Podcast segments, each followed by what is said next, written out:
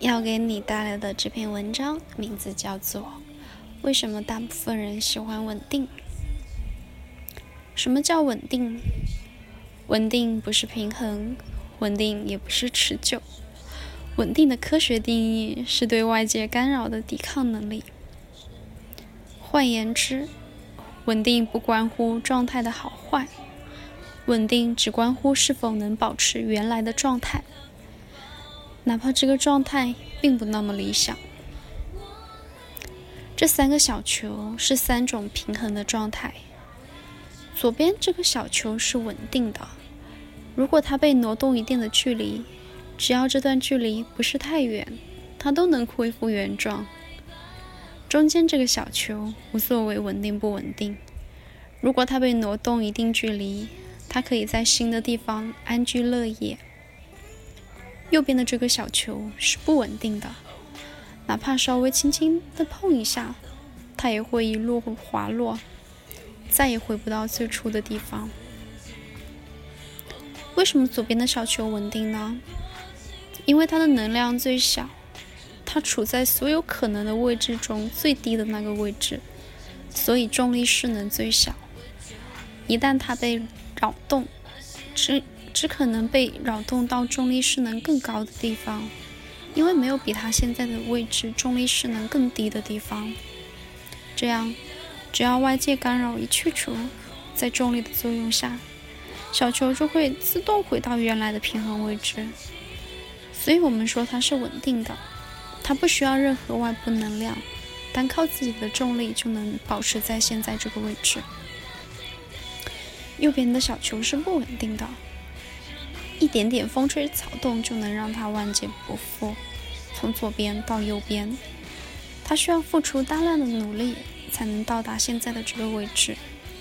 为了保持住这样的位置，它还必须要持续的输入外部能量来抵抗任何可能的扰动。换言之，它必须整个带弹，一直抗争不止，否则就会从这个位置滑落。我想说什么呢？这跟人们喜欢不喜欢稳定有什么关系呢？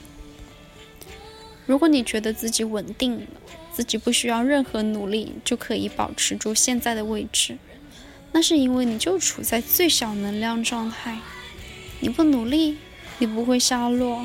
也没有什么后果，那并不是因为你不会下落，只是你已经低到极低点了，附近根本没有更低的地方可以下落了。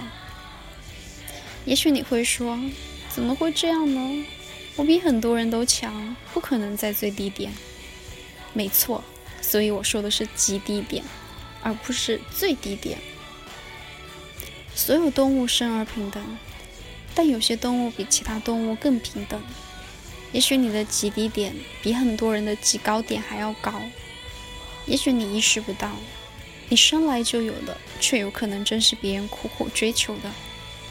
也许你会明白，你拼命追赶的，却也不过只是别人的起点。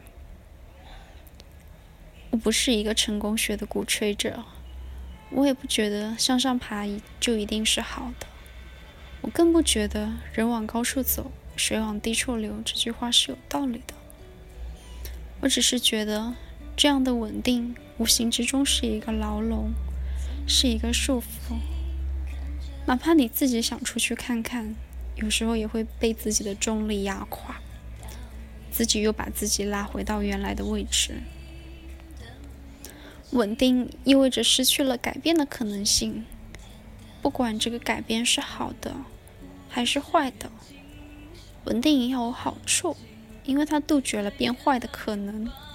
但稳定也有坏处，因为他把变好的可能也一并屏蔽了。是利大于弊，还是弊大于利，需要你自己掂量。我个人觉得，人生的路那么宽，又有那么多的可能。有意或无意的把自己束缚在稳定的这一洼盆地里，或多或少有坐井观天之嫌。多走走，多看看，扯起风帆去看真正的大海，哪怕需要多付出很多力气，哪怕有遇到风暴的可能，也胜过舒舒服服的躺在稳定的避风港里。当有一天你克服了稳定的枷锁，克服了自己的懒惰和惯性，一番苦战之后，终于站在了不稳定的极高点，也许你会觉得，剩下的人生就是一片坦徒劳。但人生不是二维的，你要面对的问题有太多太多。也许你会发现，一个方向的顶峰顶，只不过是另一个方向的谷底，前面的路还有太长太长。终有一天，你会发现，原来真正的人生是这样的：起起伏伏，曲曲折折，有时陷入谷底，有时又柳暗花明。知道了生活的现实。却依然愿意走出稳定的小绿洲，踏上那荆棘满地却又风景如画的路途。我觉得这才是真正的勇敢和乐观。